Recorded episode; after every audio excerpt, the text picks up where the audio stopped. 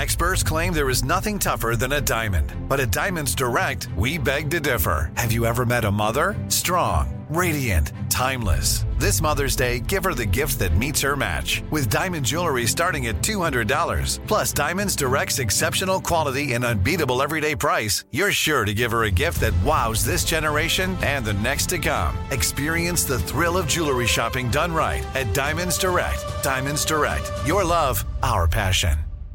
Enjoy all your favorite sports like never before at BetMGM. Signing up and playing is so easy. Simply sign up using code Buckeye and receive up to $1,500 back in bonus bets if you don't win your first bet. When you register with BetMGM, you can get instant access to a variety of parlay selection features, live betting options, and the best daily promotions in the business. And with BetMGM at your fingertips, every play and every game matter more than ever. Place your moneyline, prop, and parlay bets with the king of sportsbooks today. Sign up using code Buckeye and receive up to $1,500 back in bonus bets if you don't win your first bet. That's right, up to $1,500. Again, sign up using code Buckeye and receive up to $1,500 back in bonus bets if you don't win your first bet. BetMGM and GameSense remind you to play responsibly. 21 plus and present in Ohio, subject to eligibility requirements. Rewards are non-withdrawable bonus bets that expire in 7 days. Gambling problem? Call 1-800-GAMBLER in partnership with MGM Northfield Park. That's 1-800-GAMBLER.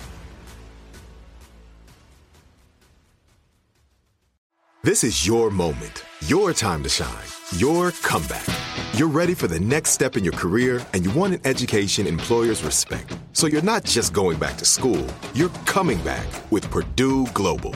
Backed by Purdue University, one of the nation's most respected public universities, Purdue Global is built for people who bring their life experience into the online classroom. Purdue Global, Purdue's online university for working adults. Start your comeback today at purdueglobal.edu. Had enough of those supplements that leave you feeling nothing? Symbiotica is your solution to great-tasting, all-natural supplements that actually work. Crafted with premium plant-based ingredients, their products have no seed oils, fillers, or toxins. Try them out and actually feel the difference today. Visit Symbiotica.com and use code IHEART for 15% off plus free shipping on your subscription order. Again, that's 15% off plus free shipping on your subscription order. Go to Symbiotica.com. Symbiotica.com. We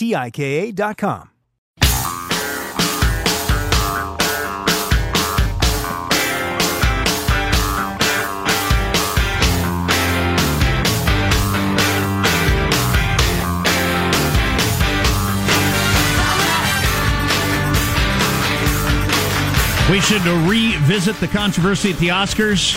The Green Book won Best Picture, and people are horrified that it's not woken up, racist or something. Too easy on white people.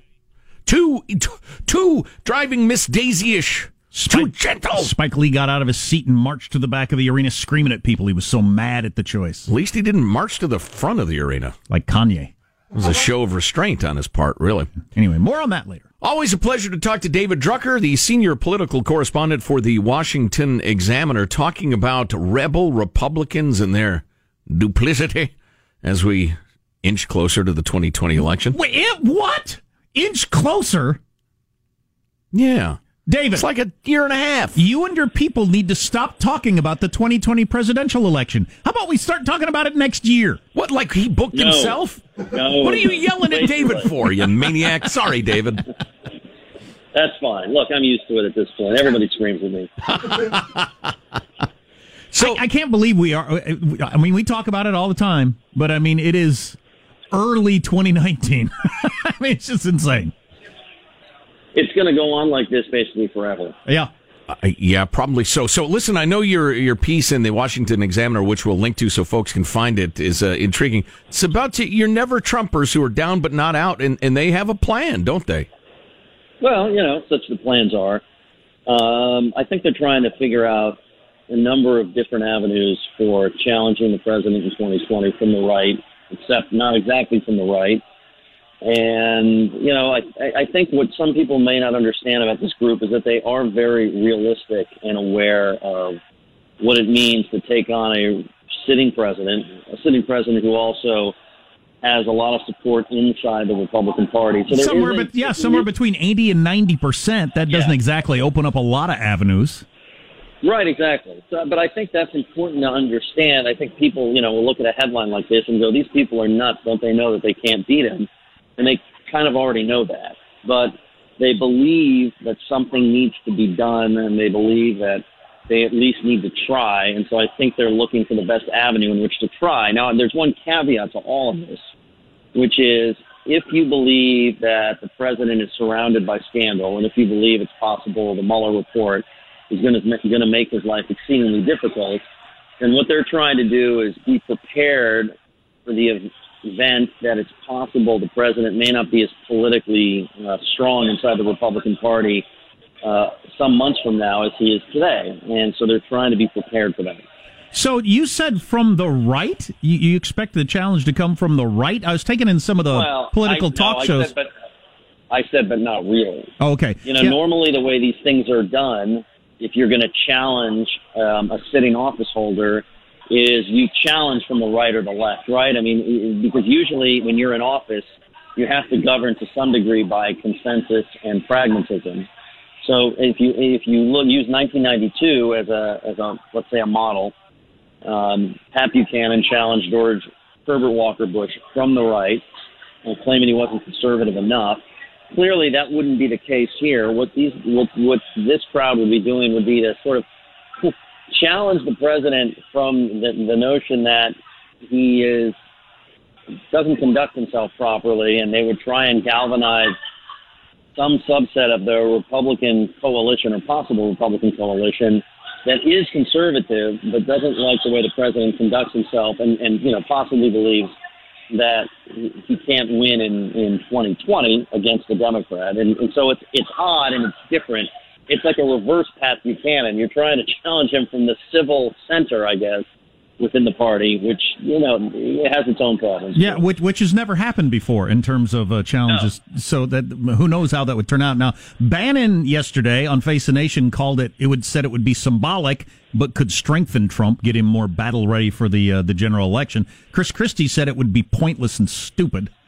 Well, you make the point in your piece, though, David, that the point is not necessarily to win, but to wound. What good would it do them to wound Trump? Well, if you think that getting rid of Trump is a priority, that in and of itself is a good thing, regardless of who replaces him, then wounding Trump for a general election, which is often what has happened in the modern era when a president was challenged in a primary, then wounding him is an acceptable fallback plan. In other words, if you look at Lyndon Johnson deciding not to run for re-election after his issues early on in the primary, and if you look at what happened with Ford in 76 and H.W. Bush in 92, then you see that and you look at what happened to Carter in 80, and you see what happens when presidents are challenged is it in the past, it's weakened them in advance of the general election. So then the Democrats, when they serve 4 years and you take the White House back with good old Republicans, is that the point? That's the point. The point is to try and take the party back from the populist nationalist trajectory that Trump has set it on, and to sort of prove that Trumpism isn't a long-term proposition. Interesting. David Drucker, the Washington Examiner, senior political correspondent. David, well done. We will have a link to the piece so people can find it easily. Thanks very much. Anytime, guys. Take care. That's some pretty Games of Thrones-y thinking. If you actually are thinking, I'd rather have Bernie for 4 years than Trump as a Republican. Sure. Yeah. Well, I could listen. And this is This is thinking in their heads. If they think Trump really is going to do long-term damage to the Republican Party, better to throw it to the Dems, let them screw up the country, watch the economy tank, because, even you might just, at random, the way business cycles move, sure, there might be a recession. And you grab it back in 4 years with some good old boys. Yeah, I could see that thinking, sure, because they take the long view. We, the people, get all obsessed with individual elections and winning this time, this most important election of our lifetime. I don't. Yeah, I know you don't. Neither do I. But the pros, the hacks, they're like, oh, no. We'll go ahead and give them this one, then that'll position us better for 2024. But this has never happened before, so nobody knows. Nobody's ever challenged from the center before. And, whoa, right. It doesn't work that way. You get challenged from your base. Yeah. Ed Kennedy Ted Kennedy challenged Carter further left to the base of the Democratic Party. Right. Every time it's been that way. Nobody's ever gone this direction, so how will that play? I don't know. So we usually don't do interviews back-to-back, but we couldn't turn this one down. Simon Denyer's in North Korea, or in, well, he's covering the Korean talks for the Washington Post. He's in Vietnam. Has some really interesting insights about Vietnam and North Korea in the talk. Yeah, it might be a break for us that the talks are in Vietnam. Stay tuned to the Armstrong and Getty Show. Armstrong and Getty. The conscience of the nation.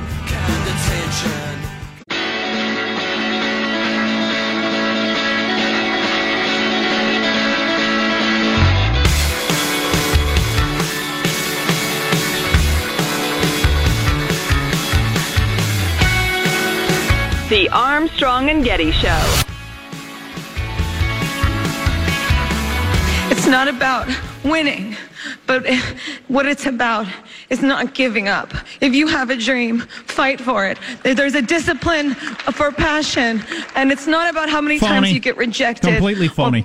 But you fall down or you're beaten up. It's about how many times you stand up and are brave and you keep on going. You know, there's a lot of truth to that, but there was a lot of phony crying at the Oscars last night. Lady Gaga getting her Oscar. Who believes she's actually crying there? No way. No. And you're an actress. On the other hand, her message to just keep trying resonates, I'm sure, with our president as he heads to Vietnam. He's going to Vietnam to meet little fathead, who's already there, having traveled there in his armored train car because he doesn't fly, or thinks it's too dangerous to fly, or something. I don't know. Can't afford a seat in first class? No, there was a story about that last time around. We'll ask our reporter when we get him on. Remember the last time? He's afraid he'll be whisked away somewhere? There was a reason he didn't want to fly. But anyway, so he traveled in this armored train car to Vietnam to meet with Trump again. Excellent. We have reconnected with Simon Denyer of the Washington Post, the Tokyo bureau chief who covers Japan, North Korea, South Korea. Simon Denyer is in Hanoi. Sir, we appreciate you being on today. Thank you. Pleasure. Greetings to you from Hanoi. Oh, thank you. So why don't we start with the best guess as to where North Korea's nuclear program is right now and what might be the best outcome to realistically hope for from the talks? That's a very good question. I mean, North Korea has continued, we think, to manufacture missiles in the past year. It's probably continued to manufacture the materials needed to make missiles, the highly enriched uranium and plutonium needed to make bombs, nuclear warheads. So it is continuing to develop its nuclear program, but it stopped testing. It stopped testing new weapons. It stopped testing ICBMs that could potentially reach the United States. So there has been some progress, but there has not been a halt to that missile program, to that nuclear program. North Korea probably couldn't attach a warhead to an ICBM and launch it at the United States, but nobody really wants to take that chance right now. So it's very important that we make some progress here in Hanoi in starting to scale back that nuclear program. Okay, yes. So I've heard some guesses between 35 and 50 warheads that they might have already put together. So these talks with these two leaders, would it get to just no more from here on out, or actually them getting rid of what they have? I don't think we're going to see anything agreed this week, which will see North Korea surrender missiles, certainly not surrender nuclear weapons. The best outcome that we might get from this is closing down the Yongbyon nuclear research complex. That would put a big dent in North Korea's ability to produce fissile material. So it would shut down its ability to produce plutonium, and it wouldn't probably shut down all of its highly enriched uranium facilities, but it would shut down one important facility. So even doing that's the heart of their industry, it's the heart, if you like, of their research, and their main reactor is situated there. It would be a step forward. It wouldn't stop them building more bombs, but it would slow that down significantly.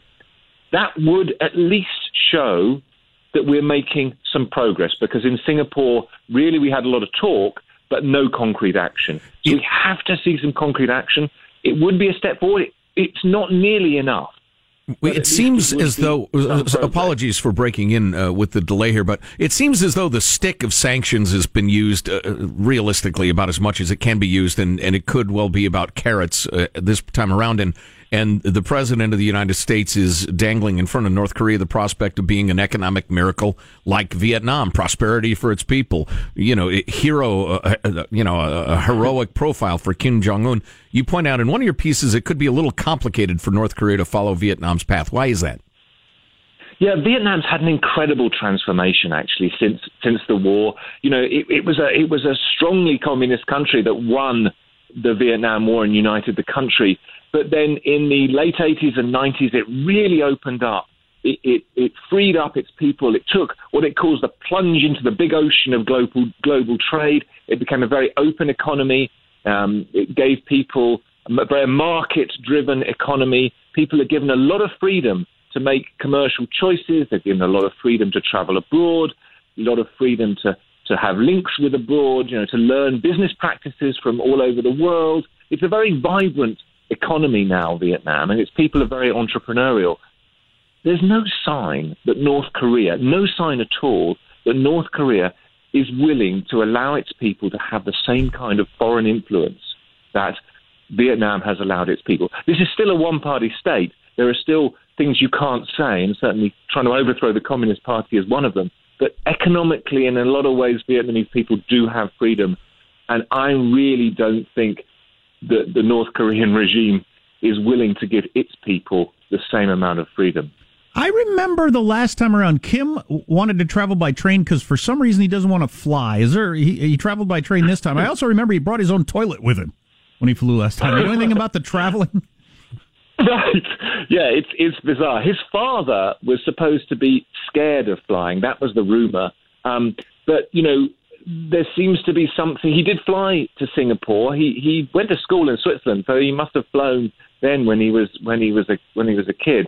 But it seems to me that the North Korean regime, they place such godlike kind of value in the Kim family that there's this kind of institutional fear of putting the great leader up in the sky. So it's just safer for them to have their god, if you like, traveling along the ground where they have a little bit of certainty. So he's done this 2,500-mile train trip right through China. Yeah, in this heavily armored multi-carriage train, which travels at an average speed of about 35 miles an hour. So it's not this is not a modern Chinese or Japanese bullet train. That's super smooth.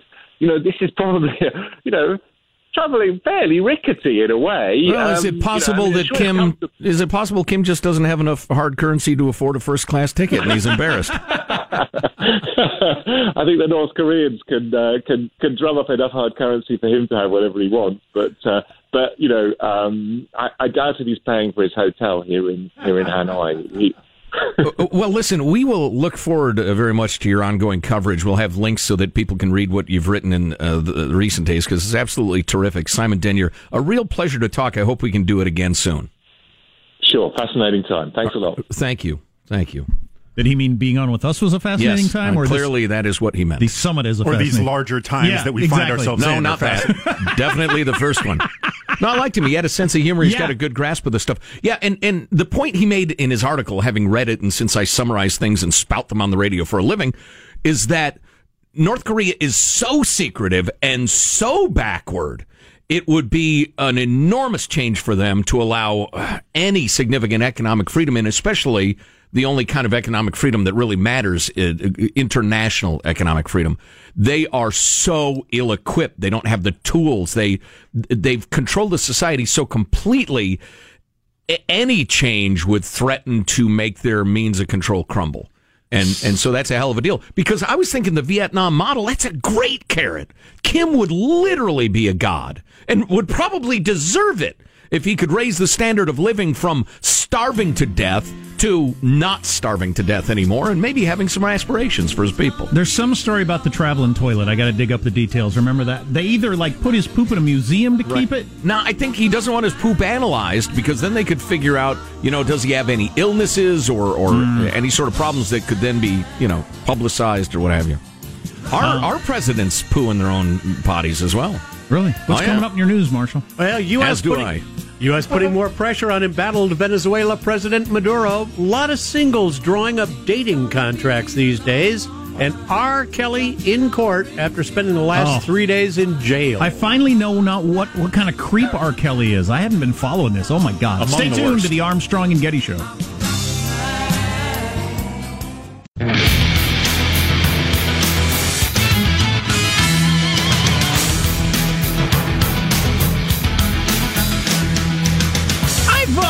You know the term "let yourself go" or she let herself go or whatever? I've never quite understood.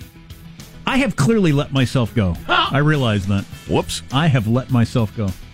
I don't know. Is there any coming back from that? Once you've let yourself go, can you get yourself back? Or sure. How does that work? A second act, Jack. A renaissance. I have let myself go. It's hard. Went snowboarding with the kids over the weekend, and it's harder at my age than it was the last time I went, which was a long time ago. Yeah.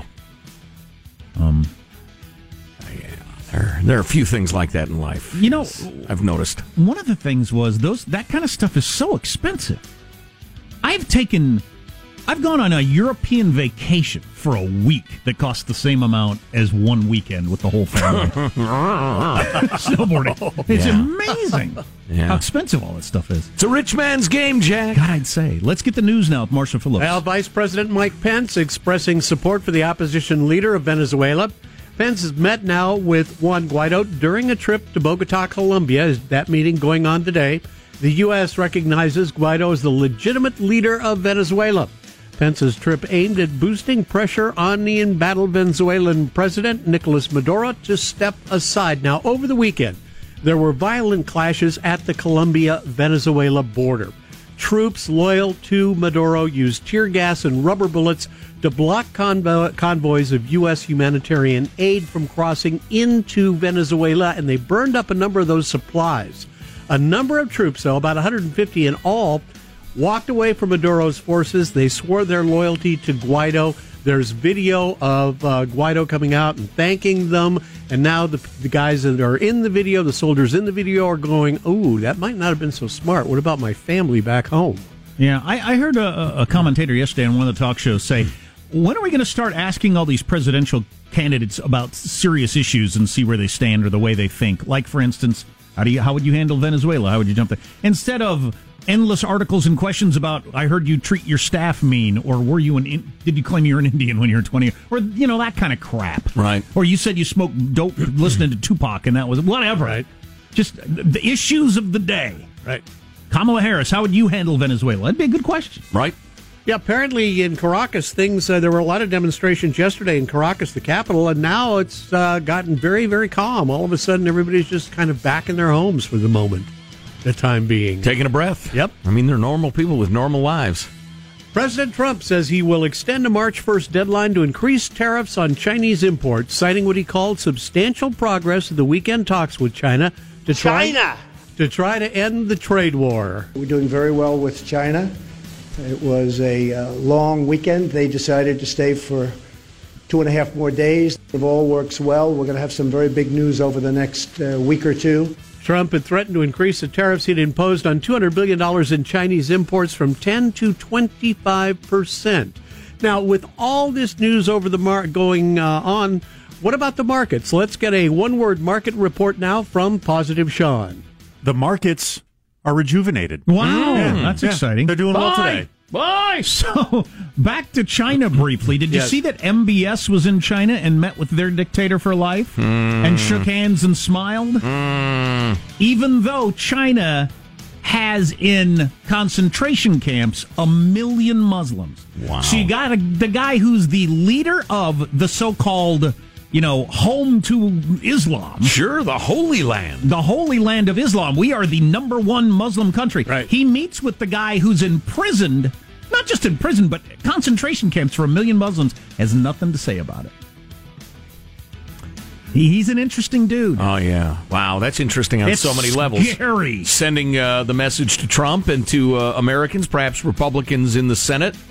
Hey, listen, you guys aren't my only option. Right. Here's a, a growing superpower. Maybe I align myself with them. You start asking too many questions about punks I have rubbed out, we'll see. I don't know. Maybe I make some friends over here. That's a scary, scary notion, that. Well, and the whole thing with the Uyghurs. I mean, there's so much. Well, the Saudi regime, they use Islam like the Democrats use climate change in a lot of ways.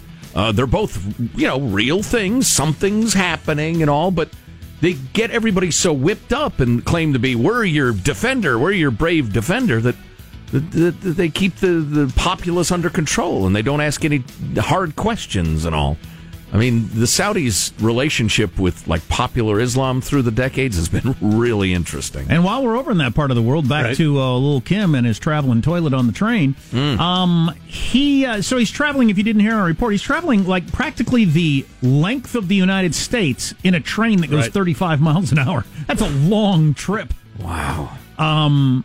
But somebody reminded me, one of the reasons they don't fly is they don't have a plane that can go very far reliably, and it'd be too much of an embarrassment on the world stage to either not make it or have to stop and refuel every 500 miles, because that's the best thing they get. An emergency landing somewhere or other, in Seoul. It would just be embarrassing. Yeah. R. Kelly is saying he is not guilty of aggravated sexual abuse against 4 victims. Kelly making his plea in a Chicago courtroom this morning. How graphic do we want to get in explaining what a scumbag this guy is? I don't think we need to go too far. Well, let me say this. Turn down the radio if you don't want to hear this. He would urinate on children.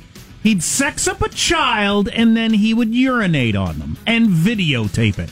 And they have the video. Good Lord. And this has always been sort of known for quite a long time, too. Yeah, they had just a video, overlooked. They had a video of him doing this years ago in the last trial. Dave Chappelle from the Chappelle Show fame did a skit where he was R. Kelly, and the music video was "I'm Gonna Pee on You." That was an out. This has been an out there secret. Similar to the way that a comedian, and I'm sure you can remind me of his name, was the guy who really whipped up the, hey, Bill Cosby's a rapist, y'all. That was Hannibal Buress. Right. Yeah. And so this R. Kelly would, with kids, I mean, it's disgusting on any level, but with children. One of the girls that there's a videotape of him doing this, he met at his trial in 2005. Yeah. Wow. And somehow got her away from her mom by saying, hey, I'll make her a singing star, bring her into my recording studio, and she's going to be a big star, Mom. Don't worry about it. And she believed R. Kelly is a big musician, so yeah, go ahead, take my 14-year-old girl off to be a sex slave that you abuse horribly. Man, he's just a pure predator. He's God. A wolf. Oh, yeah. A wolf is too good. He's a snake. He is a bad person. Kelly's lawyer says he plans to post bond today, but he needs to sort out his finances. The judge said Kelly's bond at $1 million Saturday. Kelly only needs to come up with $100,000 to get out. His lawyer is saying, he's got some money problems right now. The lawyer telling reporters, this is somebody who should be wealthy. I don't think he even owns the rights to I Believe I Can Fly. He shouldn't be out. He owes hundreds of thousands of dollars in child support payments and back rent to a variety of places. Right. He's broke. Yeah. How did he live this lifestyle for so many years and get away with it? He was a star. That's incredible. And a lot of people, believe it if you want, say his victims were young black women, and nobody was particularly interested in what they had to say. I don't know if that's true, but it could be a factor. That's your news. I'm Marshall Phillips, the Armstrong and Getty Show, the conscience of the nation. God, what a scumbag. People portrayed it as, I got with a megastar, and he kind of used me, and boo-hoo. I'm not saying I think that. Just, that was a reaction to some of it through the years. So he's a bit of a player. He's a kink, What are you going to do? Make better decisions, girls. But, not girls. You can't say that about underage. No, not when you're 14 and your mom says, go with this guy. Right. You're supposed to have the worldliness to know better. How reminiscent is that of the Jacko stuff we were learning? Very. You go shopping for whatever you want. Go ahead, I'll fly you to Palm Springs. And I'll take care of Jimmy, Jacko would say. And get him drunk and have sex with him. Right. Allegedly. Appeal to the parents' greed or dreams of stardom. Well, some of us somehow get fooled into thinking these are special people. No way they, any of them could be bad. It's one of the things that bothers me so much about the Oscars. Is, look, you're just normal. You're people with interesting jobs, all right? You're not demigods. You're not a breed apart. It's people with visible jobs. Cool with the adoration. Ugh. Warren Buffett says people like him should be paying more taxes. He's got an explanation. Go ahead.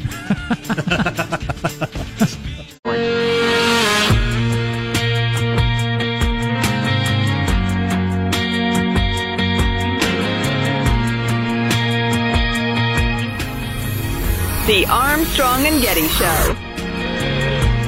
Wiped the footprints off my dash, tore up those sun-faded photographs. Do you foresee any issues in working for a black man? You in the Deep South? There's going to be problems. Promise me you're going to write me a letter. No problems. Tell me that don't smell good. I've never had fried chicken in my life. You people love the fried chicken. You have a very narrow assessment of me, Tony. Yeah, right? I'm good. Be interacting with some of the wealthiest people in the country. It is my feeling that your diction could use some finessing. Why you break my balls? Because you can do better, Mr. Badalonga. Whoa. Okay, so that's from The Green Book, which won the Oscar for Best Picture. Some people were horrified. I wouldn't call that racist so much as it just sounded kind of like a sitcom version of last century's South. Right. Which you expect more out of an Oscar-winning picture, don't you? Yes. Well, that's the knock, that it was just too easy and driving Miss Daisy and comfortable and easily resolved and just a feel-good movie about an incredibly difficult subject. Although, if I'm paying to see a movie, wanting to feel good is not exactly a crime. No way! I want to be sickened, horrified, questioning everything. I want to walk out devastated. Throw my popcorn container in the garbage and think, that's my soul in there. Then I know I've gotten my money's worth. So I don't know. What's there to say? Critics, a lot of critics really, really hate that movie won Best Picture. Well, as we mentioned earlier, the LA Times, seconds after it was announced, obviously had this ready to go. Green Book is the worst Best Picture winner since Crash. And the lead is, the interracial buddy dramedy is insultingly glib and hucksterish, a self-satisfied crock masquerading as an olive branch. You know, that clip... So you didn't like it. That clip we just played did sound glib and hucksterish. Yeah. I mean, get more cliched than, the white guy's teaching the black guy about fried chicken. And then, I don't like it. Just, it seems very... the beginning level white belt course discussions of these very complex topics that we've already seen in movies many times. Even I want my movies to be a little more artistic than that. Yeah. So, because it was about the black-white thing, is that why it won? I mean, what was Hollywood thinking? Because, talk about cliches, Sean saw it and wants to talk about it. Whereas Joe and I have the courage to discuss movies we haven't seen. Exactly. But, I mean, I haven't heard anybody say, it was transcendent, it was wonderful. It's just a solid pick. Which you should say for the movie that was the best one of the whole year in the world. A really solid effort if this was like a film school thing and somebody starting out like, you're touching on big themes and important topics and maybe a little bit too cliched here, but we can clean this up. But to elevate this to the best movie of the year. And if they did it because of some sort of race thing, when there were two other movies, one was a superhero movie, Black Panther, kind of had some subtext of race and African uplifting, but the Black Klansman, too. So if they were going for that, to overlook these two other more culturally current, for a better term, lack of a better term. So if you're Spike Lee, you could be angered on, look, if you're trying to make a statement about, if you're trying to virtue signal about racism, my movie was the movie to choose. Right. If you're just trying to choose a good movie, then that's also a terrible decision. So you might have been mad from both standpoints. Well, I don't know. Would it be unfair to say, and I'm distilling this down, the things I've heard, that The Green Book is a white people's black people movie? Yeah. Yeah, it's something, and not a particularly sophisticated version of that either. That's the kind of elder class of the whatever the quote unquote academy is watches this movie and say, yes, we did do a great job tackling the topic of race today, when it's just a very basic discussion of it. Right. If you got some white friends, they'll be clapping like this, y'all. Racism. So Spike Lee's quote about this, every time somebody's driving somebody else, I lose. A reference to when Driving Miss Daisy beat out his something's got to do the right thing. Yeah. You know, this conversation, I'd be even more into it if I cared. Yeah, so that's the problem. I tell you what. That's the rub, really. I just don't care. I kind of drifted through it. Well, I actually watched it last night. I barely watched it at all last year because I was so angry and sickened by Hollywood with their sanctimony and their lectures to us, even as they tolerate rape and child abuse. I just kind of coasted through it apathetically last night. Melissa McCarthy's a very funny lady. I'll say that. I was interested to see how it handled without a host, and I thought this is not a good sign for anybody who wants to host in the future. Yeah, you don't need one. Yeah. Well, nobody wants to host in the future, so there's that. I didn't see much, but we got home from a long weekend. We went to snowboarding for the weekend. Went to a mountain, which is the best place for snowboarding. One with snow, even. And my kids had never snowboarded before. I bought lessons, private lessons. I went all out. Bought the clothes, got the private lessons, rented the gear. One kid snowboarded for a total of 4.5 seconds before he decided he didn't want to do that anymore, but that's kind of his thing. He's got a number of issues, which we're working through. But so then him and Mom got to go to the lodge and have hot chocolate and went back to the hotel, and he watched SpongeBob SquarePants all day long. So for him, that's his perfect day. Winning. But for my older son, the third grader, he did the private lesson, and then he and I got to do something that is one of the cherished and difficult parts of being a human being. Either teaching or learning from your wife or husband, father or son, always can be difficult. I remember my dad trying to teach me things, or me, just the dynamics there. I've had this with girlfriends or my wife, and back and forth. It's just, for whatever reason, it's just... everything about your relationship comes into play in the dynamics of, like, teaching your kid to drive or your dad teaching you to drive or whatever.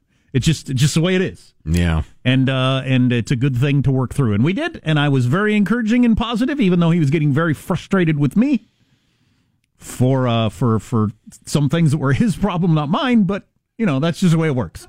And he wanted to give up many times, and I kept pushing through him, and he wanted to quit.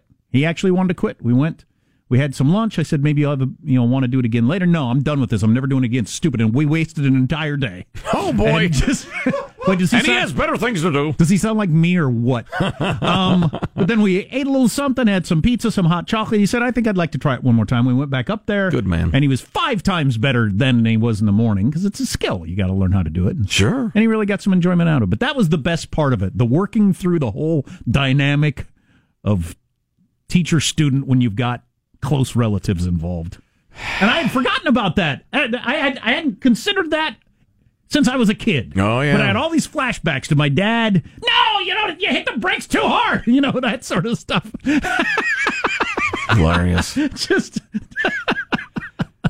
oh, my God. It's really something. The whole real-time observing your kid learning something has got to be just a tremendous experience. It's the best thing ever. Well, and I want him to get back to a discussion we had earlier in the show about the trophy generation and everybody gets an A, which is a thing and a problem. I want him to struggle with something. I want him to get really frustrated and be bad at something and then keep trying, because it just doesn't seem to be part of the culture now. Right. Everybody gets an A. The best example I ever heard of this was that every child must get lost 2 to 3 times and figure out how to find their way back to where they were going or home or whatever. It's an incredibly important life skill. And the idea of letting your kid be lost in your neighborhood or your town or whatever is a nightmare to a lot of parents. And of course, every single generation up till very recently lived the sort of life where you would do that. You would look around and realize, I don't know how to get home. Or to have unstructured play where there are no rules or adults to enforce the rules, and you got to work it out one way or another. Right. You have to create the rules. You have to enforce them. You have to negotiate them, settle disputes, etc. Yeah. It's an incredibly important life skill that we've stolen from our children. That we've worked on eliminating. Right. Really crazy. But he struggled through it. Good man. I was happy to do it. I'm glad I kept pushing him. He may have never snowboarded again in his life. Now he can't wait to go back. Oh, that's fabulous. And it only costs like as much as buying a car to go on this snowboard trip. Good Lord. It's the foreigners. That's what it is. People from other countries coming. Stealing our snow. What? It's so crowded that jacks up the prices. You're listening to the Armstrong and Getty Show. If a new house is on your wish list in the next 5 years, grow your savings faster and experience your dreams with an Ohio Homebuyer Plus account from Kemba Financial Credit Union. A savings account specifically designed to save for a new home where you can earn 7% APY, a $500 matching bonus, and a $1,500 mortgage closing cost credit. Learn more at Kemba.org. Offer expires March 31st, 2025. APY equals annual percentage yield. Restrictions apply. NMLS 292230. Equal housing lender. Federally insured by NCUA. Hello, it is Ryan, and we could all use an extra bright spot in our day, couldn't we? Just to make up for things like sitting in traffic, doing the dishes, counting your steps, you know, all the mundane stuff. That is why I'm such a big fan of Chumba Casino. Chumba Casino has all your favorite social casino-style games that you can play for free anytime, anywhere with daily bonuses. That should brighten your day a little. Actually, a lot. So sign up now at chumbacasino.com. That's ChumbaCasino.com. No purchase necessary. VGW. Void where prohibited by law. See terms and conditions. 18+. Nobody wants to outlive their money, but it happens, especially for women. That's why Gainbridge offers the Parity Flex annuity, designed for women's unique retirement needs, with flexible withdrawals plus a guaranteed lifetime income benefit that keeps paying you even if your account balance is zero. Gainbridge is helping build a better financial future for women. Retirement income you can't outlive is the ultimate flex. Start saving now at Gainbridge.io. Visit Gainbridge.io. /ParityFlex for current rates, full product disclosures and disclaimers, and other important information. What's up, y'all? Janice Torres here. And I'm Austin Hankwitz. We're the hosts of Mind the Business, Small Business Success Stories, a podcast presented by iHeartRadio's Ruby Studios and Intuit QuickBooks. Join us as we speak with small business owners about the tools they use to turn their ideas into success. From finding that initial spark of entrepreneurship to organizing payments and invoices, we've got you covered. So follow and listen to Mind the Business Small Business Success Stories on the iHeartRadio app or wherever you get your podcasts.